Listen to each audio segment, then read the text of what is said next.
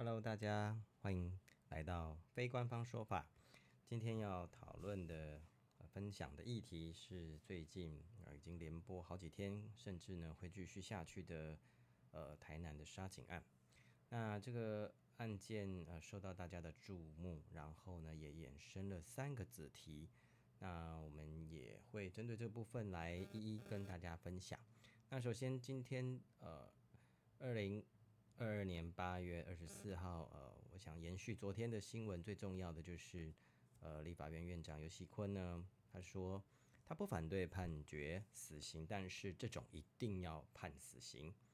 那死刑的议题再度呢引发社会的关注。那呃有些呃听众朋友可能还记得。呃，这些议题老是在呃几年前就会提出来，呃，大家又再讨论一次。那这种状况呢，其实很像呃美国之前不久之前，呃，就是五十年后再推翻那个堕胎的法令。那现在呢，美国又成为一个堕胎是违法的这个法令了。那我们今天呃作为一个杀警案的这个分享的头，我们就分成几几个子题来跟大家讨论。第一个哈。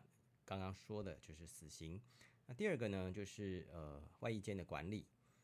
那这死刑的部分又可以再分一个小议题，就是呃为什么判决之后可以不执行？因为呃还有一则新闻呢，是法务部所发布出来的，呃他说呃这些死刑啊、呃、目前呃八月二十四号呢还有三十八位呢等待执行。